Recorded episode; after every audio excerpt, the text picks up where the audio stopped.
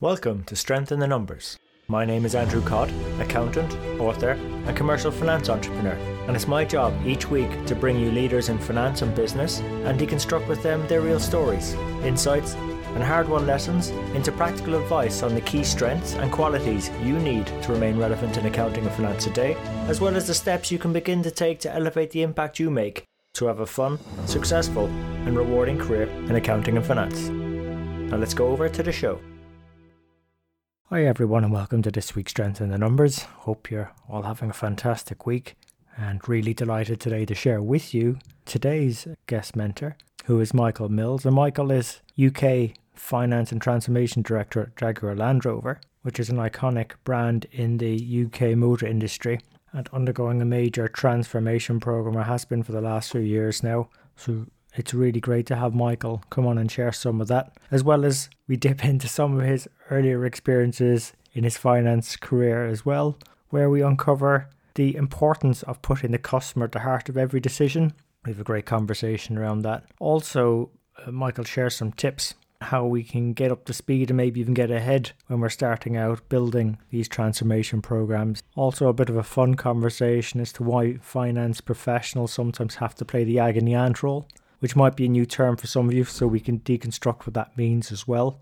And also, we deconstruct together this cool concept of burningness and why that is an important consideration for us when we're trying to affect or drive some positive change in our organizations and with our business partners and so on. So I've spoken with Michael now a few times, really enjoy our conversations. I hope you enjoy this one too. And if you want to delve more into it, you can check out the timestamp show notes, ways to connect with Michael, key resources mentioned, and a full transcript as well, and more at sitnshow.com. So thanks for tuning in today. I think that's enough for me for now. So without further ado, over to Michael and the show. Michael, welcome to the show. Thank you very much, sir. but look, about we've spoken on a few occasions, Michael. Some of our audience probably less familiar with you. So would you mind maybe giving us a brief career journey for them to get to know you better? Yeah, of course. So I'm currently at Jaguar Land Rover. So I'm the UK Finance and Transformation Director. What does that actually mean? It means Jaguar Land Rover splits its uh, sales and marketing community into five regions. The UK is it's uh, it's the third biggest region, and I essentially help the leadership team, the managing director, sales director, marketing director, and so on. I just help them in order to deliver our transformation aspirations and to deliver our financial commitments and to drive that business forward. So I'm, I'm their conscience at times, their agony aunt, their teacher, their best friend, whatever is needed at the time. So it takes multiple roles. So that's where I am today. I've been in the role for just short of four years, and it's been yeah a bit of a roller coaster for like many people over the last few years with with COVID and lockdowns and all sorts of, of interesting events externally. And I've been at Jaguar Land Rover actually about I think it's between five and six years. So this is my second role in there. Beforehand, I was actually at McLaren Automotive. So working with supercars, which was amazing. Again, smaller business, more startup-esque, a lot more nimble, probably more chaotic as a result. And there I held a number of roles, starting with looking after the business planning, some more FP&A style, then moving into more again the business partnering side, so supporting product development, which essentially is the engineering and R and D for the vehicle. So all the future supercars and hypercars that they were building. I had the pleasure of working with the engineers, the purchasing team, etc., to basically take it from a sketch on a piece of paper to to full full scale build and getting onto the wow. road so yeah, that was that was good fun, and part of that then I then took on manufacturing and some of the operations. So yeah, expanded the role. So again, yeah, yeah, good good learning journey there. And then before then, I was at Johnson, so in the consumer side, so doing baby wipes, beauty brands, cosmetics. Yeah, so a bit of a slightly different field there. But, but that's interesting because you went from like a consumer orientation into the world of supercars. I have to ask, did you get a chance to drive any of the products you saw through from start to finish? Yeah, you know, very yeah, exactly. Very fortuitous position. Got to got to drive they had a test track in Idiada, a place called Idiada in Europe, whereby it's nice and hot all the time, so you get perfect conditions, big tracks, and uh, yeah, also got taken around a couple of high-speed tracks by the by the race drivers, which was good fun. And yeah, you really find out how good you are or how good you may not be, as it was in my. like I would say, I'm a little bit terrified of speed, but what? But like, it is an interesting dilemma because obviously it's important in us now we get out there and see the products in action. Like just doing our jobs, having fun as well. But uh, you know, it's like it's that balance, right? It's like you don't want to cost optimize too much on these types of machines because putting a cheap part in at those speeds could probably kill you. so it must be quite an interesting dynamic as a finance person trying to be the sort of the cost conscience but also making sure that it's safe as well and it's going to generate good revenues so must be an interesting dynamic to experience yeah, it is, and it is today, and was back then. And it, there is that balance whereby you know clearly got a number of key KPIs: your cost of goods, or material cost, the volume which you want to you want to drive through, the retail price, and so you're trying to balance them all. And yeah, at times you are having to make those compromises. And so, do we want that grade of part? Do we want that accessory? Do you want that feature? And what's it going to cost? And can we contain it within the overall target? And it's then balancing the what does the customer need? What do they want? You Great know, what, question. Yeah. What's the value of that? And does the value of it and the perceived value and what the customer would would want is that greater or less than what it's going to take us to make it? Because if it costs us twice as much what the customer perceives it, then doesn't matter how good it is you're never going to get a return. And so therefore it's it's balancing that but always making sure that you have that customer lens. Otherwise you can find yourself being very inward looking very much looking at the bottom line. And actually that's a very that can become a very short termist very um, much. posi- position. And you won't see it in the moment, but it will quickly bite you. And certainly in that world where product development for a vehicle takes between five and seven years in some cases, they're coming shorter and shorter now with things like agile methodology and agile delivery partnerships where you can share technology, which will expedite the process. But it's still quite a few years. So you, have got to balance it accordingly. Otherwise, um, yeah, when it when that penny drops, then you, you're too late yeah, it's, it's like I but I really loved what you said there about you know, maybe bringing it back to the customer lens. Like it's really interesting having a finance person in the room actually saying that sometimes because so people can be so inward focused on the design or on the pricing or on the marketing or whatever, and it's like you know I like that. It reminded me of Amazon and that sort of myth or legend because I've never worked there, but people have said on the odd occasion that when in the meeting rooms they, they have that chair that's empty and you know to remind them that imagine if the customer's in the room with you having them in the mind in our conversations. Correct and i think over the last last few years i know we've all been through some quite tough times and if anything, probably finance has found its voice more than ever because it's about ensuring survival, liquidity, profitability, making sure that your businesses are actually able to survive and then flourish. So finance at the moment definitely has a very strong seat at the table, but there still needs to be that conscience of look, we need to ensure that we don't lose sight of who the customer is because again, you become so inwardly looking that you will you will prioritize short term over long term and it's that's not good for anyone. I don't think anyone has, has proven that as a good strategy. So yeah for me um, and certainly the culture here at jaguar land rover is, is very much trying to be more customer focused i think we are we have been quite customer focused but i think there's been a recognition that actually we need to dial it up. We okay. we put the customer at the heart of many decisions but not every decision. And I think that's definitely a cultural change that we're going on now to better do that. And that's why we don't have the, quite the empty seat in the room. That's a great idea, actually. Maybe I'll, I'll copy that with pride. But when we're making decisions now, we, we try to come back to what we call our creators code. It's the five five oh. tenets, and one of one of which is customer love. So always having that customer at the heart of every decision. And yeah, it's used in a real positive, not like a weaponizing manner, but a real positive. So that if we feel we might be off course or we might be again very becoming very inwardly looking, that we just remind ourselves. Look, very much so. I guess the Amazon example is not necessarily if they're in the room, put yourselves in the shoes of the customer. And we're very lucky and privileged that a lot of the employees are customers. Yeah, that, we are. That's a great sign, isn't it? Yeah. We're immersed in the products. We have drive events whereby we get to drive the products. The products are all around us. We own the products as well. We have a fantastic and benefit scheme that it therefore immerses. So that's a way that we help us connect because you're living breathing every day. I have a two-hour commute from where I live in down in Ascot up to uh, up to Coventry.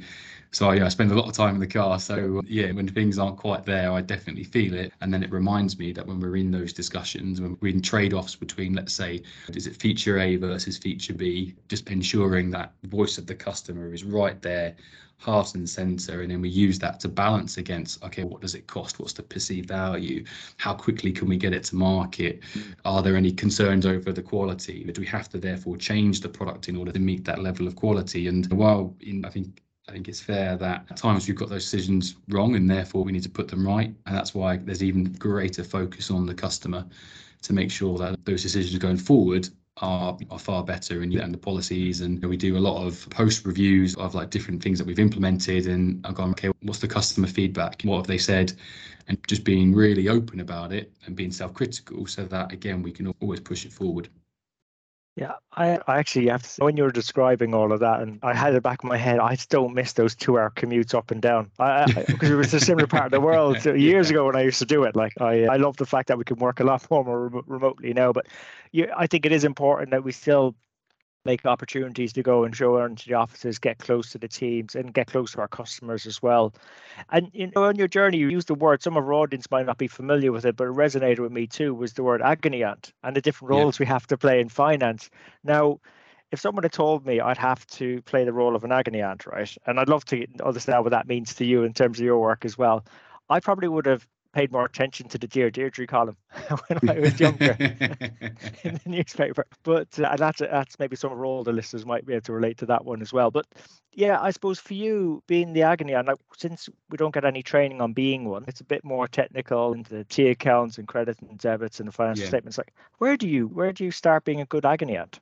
Good question. For me, let's, let's delve into what I mean by agony aunt. So, so clearly, a finance individual, a lot of times you're the person in the middle and you're trying to help prioritize or balance conflicting priorities between different areas. You may have yes. sales want to do one element, marketing yes. want to do another, engineering want to do one thing, purchasing want to do another. And while there's always, we all strive for that goal congruence and alignment, there's always those trade offs, and finance generally will find itself in the middle some of that is because we hold the purse strings and you've got you've got Tom saying I want to spend this but I can't because because Jane's spending it. And then Jane's like but Tom's spending all of it. So you find yourself in the middle therefore having to be a bit of an agony aunt listening to the woes of others. But for me very much it's the listening to what each each stakeholder is trying to do. What actually value are they trying to drive? Making sure that you come there with an open mind no perceived expectations and just be open to what they're trying to say and clearly they'll try to influence you right because you're the you're the person string but also part of it is to bring that balance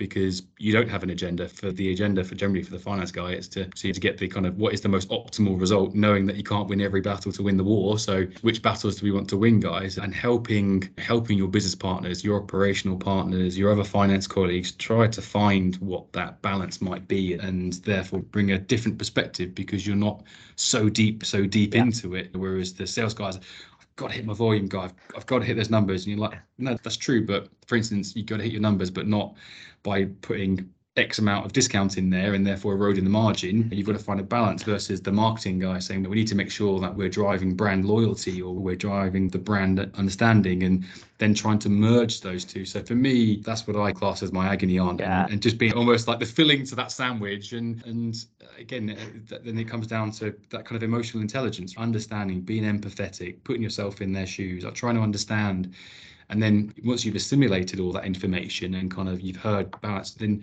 then trying to find and explore alternative solutions because you're not invested and therefore you might have a compromise or you might have other options on the table i find a lot of the times finance are enablers. They're, they're, there's the traditional computer says no you're out. And at times we do need to play that role because they'll be like, I've got this idea, I'm smoking a big cigar and I've had this crazy idea. And you're like, okay, thanks, John, but let's just let's let's just come back to down to earth and stop floating away. But other times it's just trying to help them enable and find solutions. So yeah, for me it's about listening, it's about being em- empathetic, having that emotional intelligence because there, there could be a disagreement just because of where they are. Where are they? Tom's just moved into a new house. Jane's just is having childcare issues and they're just they're just unable to let's say have that clarity and you're able to step away from that and recognize okay god these are these guys just aren't on they aren't 10 out of 10 today.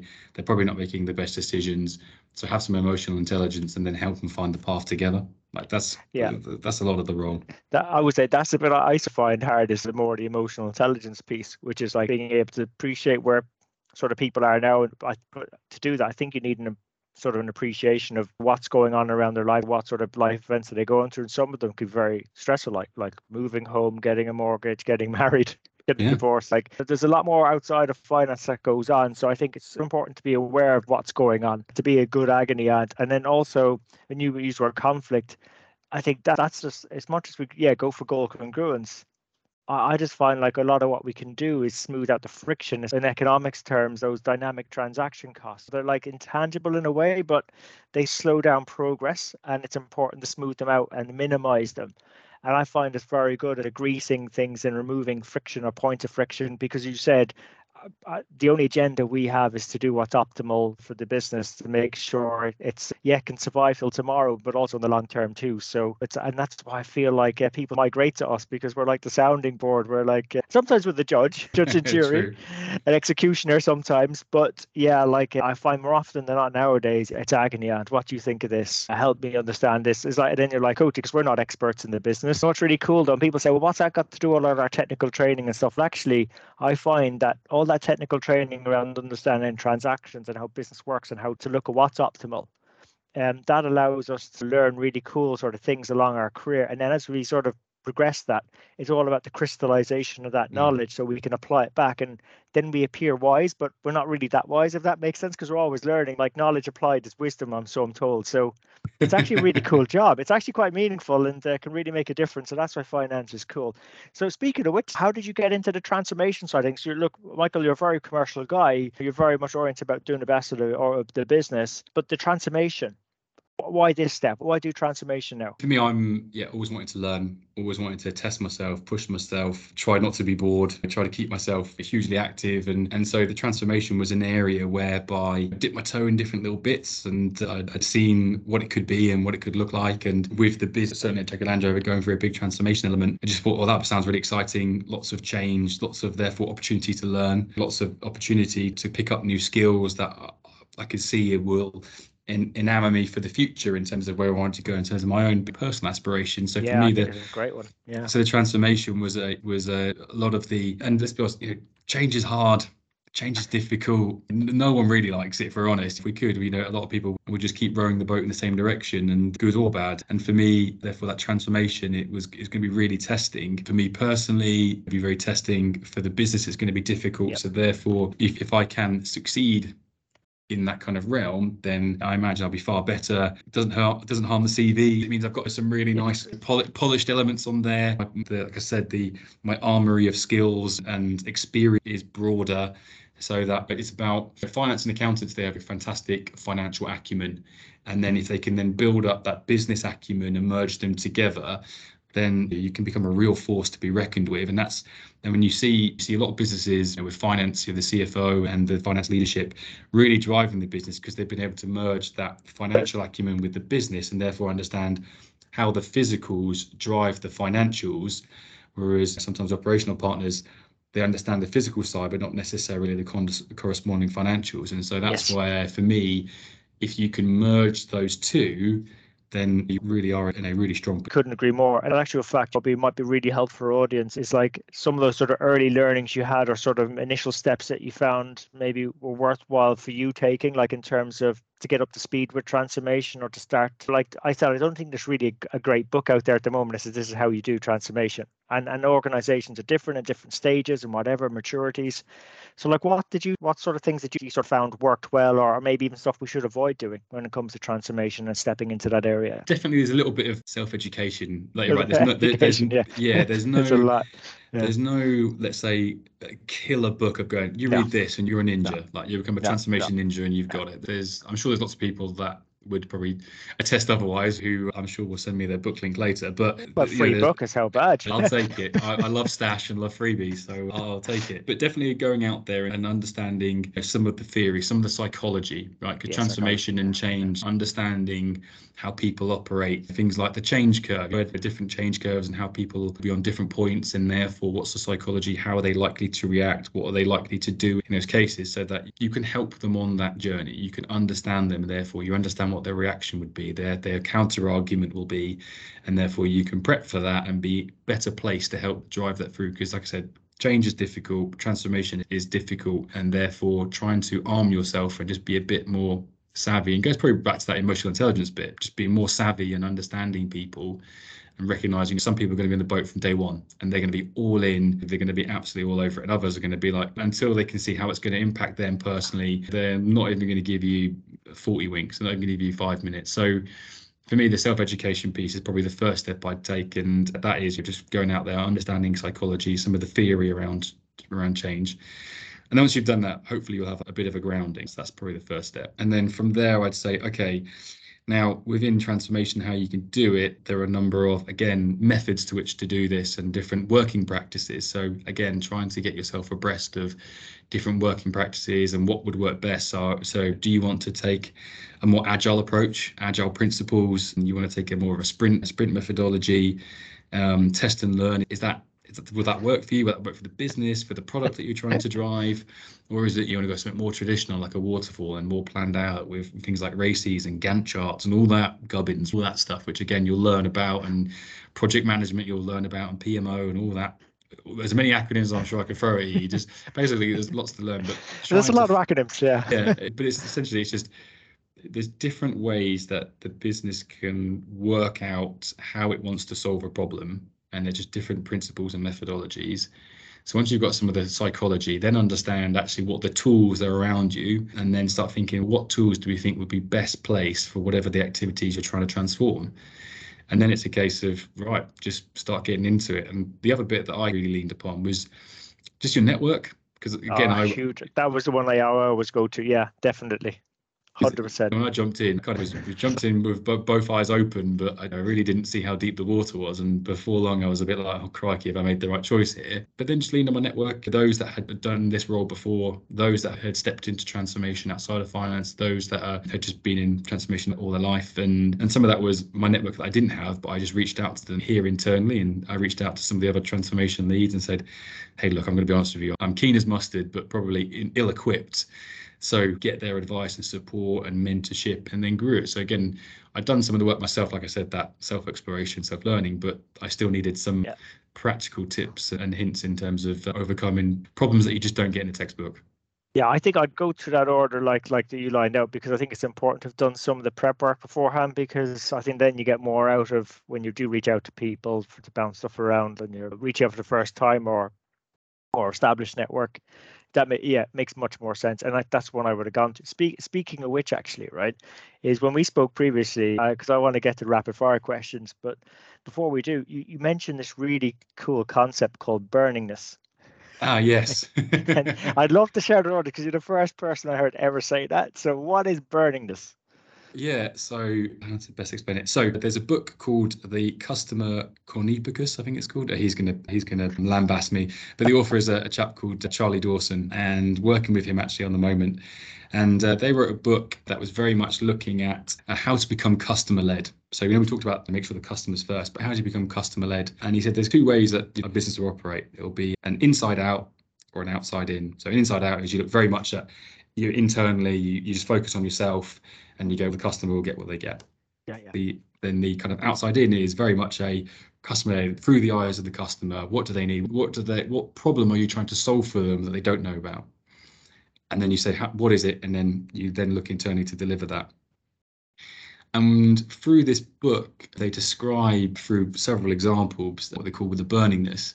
So this driver for change, and you have this burning sensation to change, and it needs to build and build before uh, before you tip over and are, are, ready to change. So do you have a level of burningness, a level of desire, a big enough threat in order to ah. change? So it, it's about that kind of that threat. So one good example is the reference Blockbuster. So Blockbuster were number one. We all sorry for some of us we remember the days going. Oh, they were huge, man. Yeah. yeah. definitely. Yeah. You went down on a Friday on a Friday, didn't you? And you were like, "What films are we going to get?" Great selection um, of videos, DVDs, in yeah, everything for a good, great movie night, binge um, weekend um, even before. Get your Häagen-Dazs, get your popcorn, get your film, and, and all before the days of Netflix and chill. And Blockbuster famously had the ability to, as we know, to purchase Netflix in its infancy, ah. and they turned it down. They were like, no, we're making too much money through rental of our DVDs or VCRs and then DVDs. So they they had no threat, they had no burnings, they had no burning desire to change because they had no perceived threat and obviously, what happened was obviously with the internet and with online and the likes of Netflix and streaming services, essentially we're able to deliver a better experience for the customer because the customer loves the fact they get movies. What they didn't like is going down and having to go in the rain and get in their car and generally wander around for half an hour in Blockbuster trying to find that film and or speak to the individual going, hey, what's the latest film? So they didn't have that desire. But whereas the kind of the likes of Netflix and others, they recognized a customer problem they were able to put together a solution, essentially threatened their whole business model. And unfortunately, as we know, Blockbuster are no, no longer with us. They didn't have that burningness, that threat. And by the time they recognized it, it was too late. So for me, if they'd have if they'd have understood, let's say, where the customer pain points were, and what's the problem that the customers are perceiving, i.e., be that outside in, really look at it outside and what problem is there, they would have recognized, crikey, if anyone ever comes up with a solution that stops people coming into the store and offers them a way to do it, we're in real trouble. But because they were so inwardly focusing, looking at, well, this makes our biggest margin. Of course, why would of we course, cannibalize it? Yeah. Why would we change it? Why would we cannibalize our save? And they just didn't speci- they didn't see the threat of new entrants, and they thought they were too big, too big to fail the classic line. And unfortunately, they didn't have it. So, so yeah, it's it's a term that again has definitely influenced us in terms of that customer-led approach, that having that burningness that we've recognised if if we don't have that customer focus, we don't remove those friction points, if we don't change, then there'll be more nimble, faster adapting new entrants to the market that will solve that problem for the customer and will will become a real threat to us. Yeah, yeah. I, I, what a great example. And like I, like like how you did on an organization level. If we bring it back into even our own finance worlds or whatever, I always find I think Winston Churchill something. You know, you don't waste a good crisis. It's a yeah. really great opportunity to do burningness, whether or not it looks like they're going a, a team is going to overspend a particular P&L line or something like that, and it needs particular focus and they need to take action on. But That's where variance analysis helps. We've loads of different tools and stuff to get the focus on and, and the burning desire on it, or just paint the image in someone's head like, you know, we're, we're going over on that one. It's unfavorable. It's not looking great. Are you updating the street this week or are you updating the manager or whatever? What's your story to them? And if you create, okay, uh, that's not acceptable. Like we need to, at least if we're going to say bad news, we're going to have to come up with a plan to explain what we're going to do about it. Otherwise, people lose their jobs. And like that's, it's again, creating that burniness for action. So I love that concept. So I'm stealing that one. Yeah, yeah, yeah. I know. Right. I definitely stole it from, from Charlie Dawson. yeah, and don't you worry, we'll we'll keep that gravy train going yeah, definitely. Full credit to full credit. We'll put that to that in the show notes. So, so Michael, look, you've given us some great advice. What's been the best bit of advice you've ever received? Outside of burning, burningness, obviously. Outside the burningness, yeah. I guess just uh, from one of my mentors early on, he was just like, just never stop learning. It doesn't matter. There's always something new to learn. There's always something that you don't quite know. There's always an experience you haven't yet gained. So for me, just really liked that approach because one, it was super simple, and the actual the application of that is easy, and the outcome of that is you're going to that that tireless pursuit for knowledge will only ever give you more assets, more more experiences that you can then apply. And if you're super aspirational and you want to rise to the ranks of whatever organization or whatever field it is, that pursuit of never stop learning, always gaining more knowledge will definitely endeavor you. And I'll be honest, it seems to have worked for me so far. I'm always trying to pick up bits from other people, the soft skills, or the hard skills. There's more technical ones, or the, like, is it more around data, or is it is there a new PowerPoint or Power Query that if someone's got? Is there a new shortcut that you can tell me, or is it a new podcast? or is it a new industry industry knowledge and you go oh my god look what that entrance done what can we learn from them that pursuit of and advice never stop learning seems to have done me well so far and actually, in terms of that pursuit of learning, like, are there any places you go to get that type of learning you're looking for? It's quite diverse. And Is there any sort of favorite sites, or even if you to lock it down to even one book that you've picked up recently that you found quite useful? Yeah, it's a couple. I must admit, I use a couple of sources. Now, again, the uh, the two-hour commute up and down, so it gives me four hours in the car. So I am an audio book and podcast fiend. So yeah, a book I definitely recommend. Also, as a, as a rugby fan, is a book called Legacy uh, by Great James Kerr. James Kerr. yeah, which is all about the All Blacks. So it's you know what the All Blacks can teach you about the business of life, and essentially breaks down how they've achieved their success in a number of lessons. I know they're on a bit of a bad they're on a bad form at the moment, but put that aside, historically they're one of the most successful teams in the world, yeah. and the lessons like that you was it over eighty percent win rate if oh, I remember it, from the book. It was eighty yeah, plus, wasn't it? Yeah, it's something. It's just something obnoxious. So you just like yeah. cry how over how? a really long period of time I think since inception. Actually, it was just unreal. It was just Correct. Yeah. So I definitely recommend that, and it's super easy digestible. If you like rugby, if you like rugby, this it's got a bonus. If you don't, actually, it's not that it's not that actually, heavy on uh, that side. I read the book and I also listened to on the audiobook as well. And it's cool oh. but the audiobook is he does the guy doing the content who it is. He does actually try to put on the New Zealand accent. Oh, which does he? was very good. He just with Graham Henry accent's very funny. So he didn't get any Welsh twang in there. But anyway, yeah, so that definitely great recommendation. I, I encourage your audience to check that one out. And look, I suppose in terms of for our audience wish to continue the conversation or even ping ping you on transformation tips, uh, where's the best place to connect with you at? I'm on LinkedIn, so you can find me on LinkedIn, Michael Mill. Yeah, yeah, definitely make a lot of connections on there. There's a number of mentees or mentors that I've found for myself, or people have reached out to me, and it's a great platform to find people you think might be able to add experiences. So yeah, definitely find me on there. And it's the summer season, so you'll probably see lots of pictures of me at different events. I promise I do work as well well. But yeah, you'll see me at the odd event here and there. But yeah, any questions, yeah, always contactable. Yeah, well, it's always that continual learning, and I think that's why we go to the events is the learning off of each other. And, uh, it's opportunity to share with you, learn from others, and yeah, LinkedIn's great resource as well for connecting. So look, I'll put that link into the show notes. And I suppose before we wrap up, Michael, any parting thoughts for our audience? Yeah, I just think at the moment there's lots of change in the world that's happening, and certainly in the finance and accounting world. I think a lot of businesses are waking up to the use of data and to the power of data.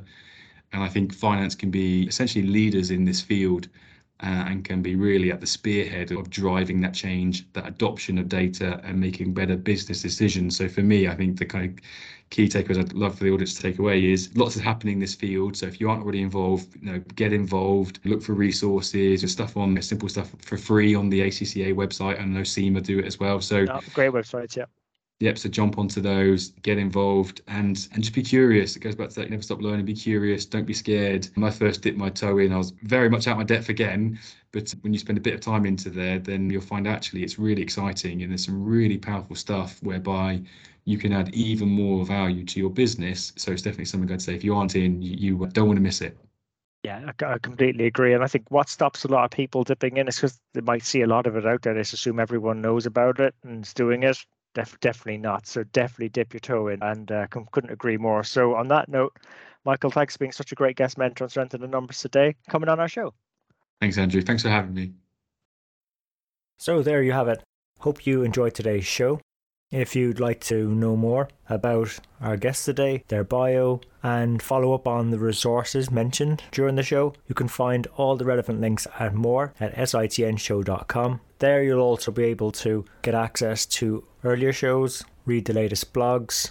Um, there's also an opportunity to subscribe to our newsletter which will give you heads up as to when the next show is coming out, latest events, news, and anything that's going to be relevant to help you have a fun, rewarding, and successful career in finance and accounting. And just before you go, we really appreciate your feedback. If there's something we can do better on the show, something that's not working, or something you'd like to see, even a guest you'd like for us to invite onto the show, someone who you think might be able to benefit you more and also the rest of our community, please let me know. You can email me I'm at andrew at sitnshow.com or feel free to connect with me on LinkedIn. Just drop me a message so I know how you found me and we can connect. And really, it's our community that'll make the show. If we keep engaging and driving each other on, we'll keep on building our strength in the numbers. When all is said and done, if we can do the numbers better and finance better, we'll create more opportunities for ourselves, our friends, our families, our communities, and our businesses. So until next time, have a good rest of the week, take care, and let's keep building our strength in the numbers.